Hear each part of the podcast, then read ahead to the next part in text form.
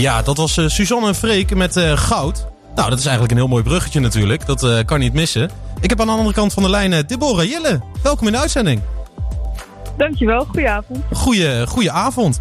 Nou, als ik zo door jouw Instagram struin op een mooie maandagavond, dan zie ik Winners of Dutch Open. Ik zie 24e verjaardag in Hongkong.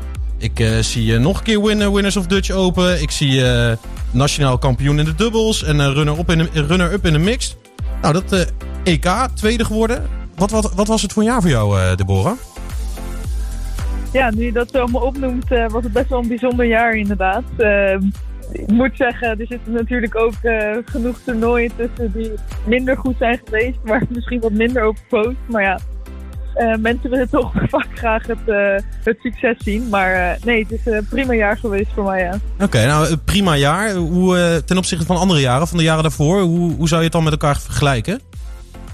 Nee, dan was dit wel echt mijn beste jaar tot nu toe. Zeker. Um, zeker het de zilveren medaille op, eh, op de European Games, wat voor ons dit jaar inderdaad dus het eh, EK was. Dat, uh, dat was wel heel erg bijzonder. Ja, dat, uh, dat snap ik. Nou, we bellen natuurlijk vanuit uh, Omroep Houten.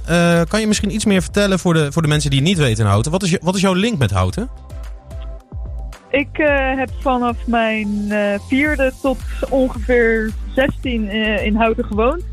ik ben begonnen met badminton bij BV Houten. Um, dus ja, dat vooral. Ik ben eigenlijk opgegroeid uh, in Houten en uh, ook dus begonnen met badminton. Ja, uh, ja. en hoe heb je nog bepaalde trainers die toen de tijd belangrijk voor je zijn geweest? Of, of hoe zit dat? Nou, ik heb maar één jaar bij BV Houten gespeeld. Ja. Toen, toen ben ik al vertrokken naar een wat grotere club. Um, maar ik weet nog wel wie mijn trainers waren. Volgens mij heette die Robert Jan. Ja. Um, maar voor de rest uh, weet ik heel eerlijk gezegd niet zo heel veel meer van mijn tijd daar. Maar uh, jij bent nee, ik had het wel naar mijn zin, uh, dus, want ik ben blijven badmintonnen. Dus, Kijk, kijk, kijk. Dat is, dat is niet onbelangrijk. Je bent, hout is natuurlijk snel ontgroeid. Want waar, waar train je nu? waar, waar, waar, waar, ja, waar train je eigenlijk? Ik, uh, ik woon al, uh, ja, inmiddels denk ik al zeven jaar in Arnhem. Ja. Um, en ik train uh, op Papenal, dus het nationale trainingscentrum ja, van Nederland eigenlijk. Dat ligt naast Arnhem, vlakbij Arnhem. Ja. Um, dus ja, daar train ik elke dag en ja, ben ik fulltime sporter. Ja, en hoe... ja, dan volgend jaar de Olympische Spelen kwamen eraan. Ik las al een artikel, dat is wel echt het grote doel volgens mij, hè? Ja, dat, uh, dat staat nu als uh, grote stip op de horizon. Uh, we zitten op de helft van ons kwalificatiejaar. Um, we hadden er, ik denk dat we gehoopt hadden er iets beter voor te staan op dit punt. Maar zoals ik zei, we zijn pas op de helft. Dus echt alles kan nog gebeuren. Uh, maar we zijn zeker nog steeds in de race om, uh, om uh, ja, ons te kwalificeren. Dus ja, daar, daar gaan we keihard voor. Ja, want wat, wat moet je precies doen om te, om te kwalificeren? Welke eisen stellen, stelt het NOC, NSF en misschien wel andere bonden? Ja, het NOC NSF heeft voor ons, voor de dubbelspelers bij badminton, hebben zij de regels van de Wereldfederatie gewoon overgenomen. Dus mochten wij kwalificeren volgens de regels van de Wereldfederatie, dan stuurt NOC, stuurt Nederland ons wel. En dat houdt in dat wij bij de top 16 van de wereld moeten, moeten staan. Um, op een geschoonde lijst, maar dat, ja, dat is redelijk ingewikkeld met hoeveel er van bepaalde landen mee mogen doen. Want als er twee van hetzelfde land in de top 8 staan, dan mogen ze allebei. Zo niet, dan mag er in principe maar één per land. Ja. Maar dan heb je ook nog de Olympische spirit, dat er dus ook uh, ieder, ieder uh, continent vertegenwoordigd moet worden. Wat voor ons dus best wel lastig is, uh, waardoor er weer wat plekken wegvallen. Um, maar uh, ja, het zijn uh, redelijk strenge eisen, want vooral in Azië is de sport ontzettend groot en zijn er heel veel verschillende landen die nu in de top 16 staan. Dus dat maakt het pittig, maar we hebben zeker nog kans. Want voor, voor mijn beeldvorming, op welke plek sta, sta je nu? Of staan jullie nu? We staan nu op de geschone lijst, staan we uh, rond uh, de 19e, 20e plek. Dus we zouden nog vier, vijf plekken op moeten schuiven. Uh, om dus in die top 16 te komen. Um, maar ja, dat is niet onmogelijk. Het zijn, het zijn maar vier, vijf plekken in en niet 10 à 15. Dus we hadden er ook nog een stuk slechter voor kunnen staan. Ja, en dan tot, tot wanneer, wanneer moet je je echt gekwalificeerd hebben? En welke toernooien moet je echt spelen om, om die kwalificatie af te dwingen? Ons uh, kwalificatiejaar duurt tot 1 mei. Um, en in de tussentijd um, ja, spelen we nog ontzettend veel toernooien. We gaan over uh, twee weken gaan we, zitten we in India.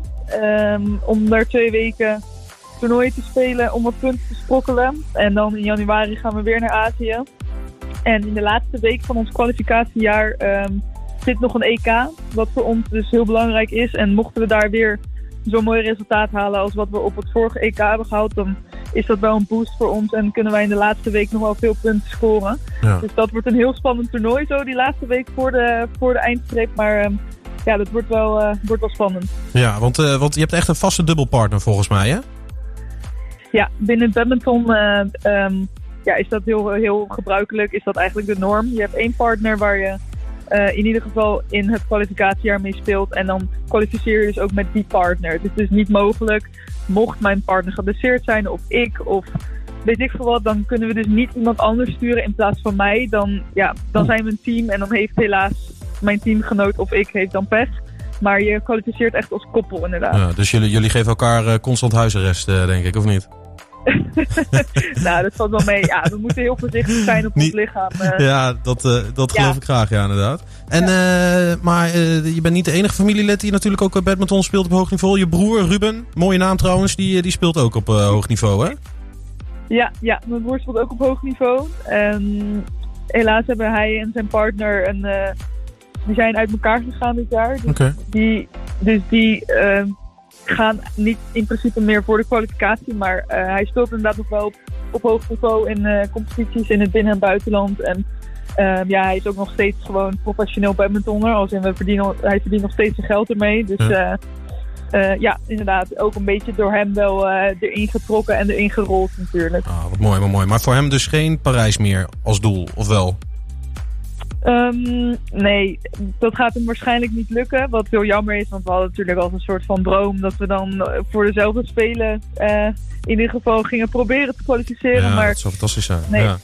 ja, dat was mooi geweest. Maar dat gaat helaas niet meer lukken, denk ik. Oké, nou jammer. Maar goed, dan eh, Parijs natuurlijk. Staat de datum al rood in je agenda. Welke datum is het dat het toernooi voor jou zou gaan beginnen? Weet je dat? Oh, ik- nee, ik heb eigenlijk geen idee. Ja, ergens volgens mij de eerste week augustus of eh, laatste week juli of zo. Iets in die, die trant. Maar het, het badmintontoernooi is eh, over het algemeen best wel lang. Ja. Ehm, dus mochten jullie je kwalificeren, dan zit je best wel een, eh, een hele periode daar. En ben je ook best wel een hele periode aan het spelen. Want we spelen in principe maar één dag per wedstrijd. één wedstrijd per dag. En dan zit er vaak ook nog een rustdag tussen. Dus volgens mij is het een vrij lang toernooi. En duurt het toernooi in totaal denk ik wel twee weken. Ehm, dus eh, ik heb eh, niet eh, met rood nog een. Het is niet zoals, niet zoals judo dat je na één, na één seconde al met een ippon eruit kan en naar huis kan. Dat, zo zit het Nee, niet met badminton gelukkig. Ach, wat fijn. nee, fijn. nee. Nou, ehm, ja, dan zijn we eigenlijk aan het einde van het interview. Ontzettend bedankt, Deborah. En Geen probleem. wij wensen je heel veel succes met het hopelijk behalen van, van Parijs. Dat zou fantastisch zijn. Dankjewel. En dan hopelijk ook nog goud, hè? Met, Ook eh, nog goud. Suzanne. Goud en dan, gaat, dan gaan Suzanne en Freek voor je zingen. Dat weet ik zeker. dat, dat zou ik wel heel erg leuk vinden. Ik zat net al, ik zat, ik zat net al thuis mee te zingen met Ah. het liedje. Ja, Oké, oké. Nou, we gaan Suzanne en Freek hiervoor benaderen. Dat komt, dat komt helemaal goed. hey, dankjewel hè. Hoi, hoi. Geen- Hoi, hoi. Hoi hoi.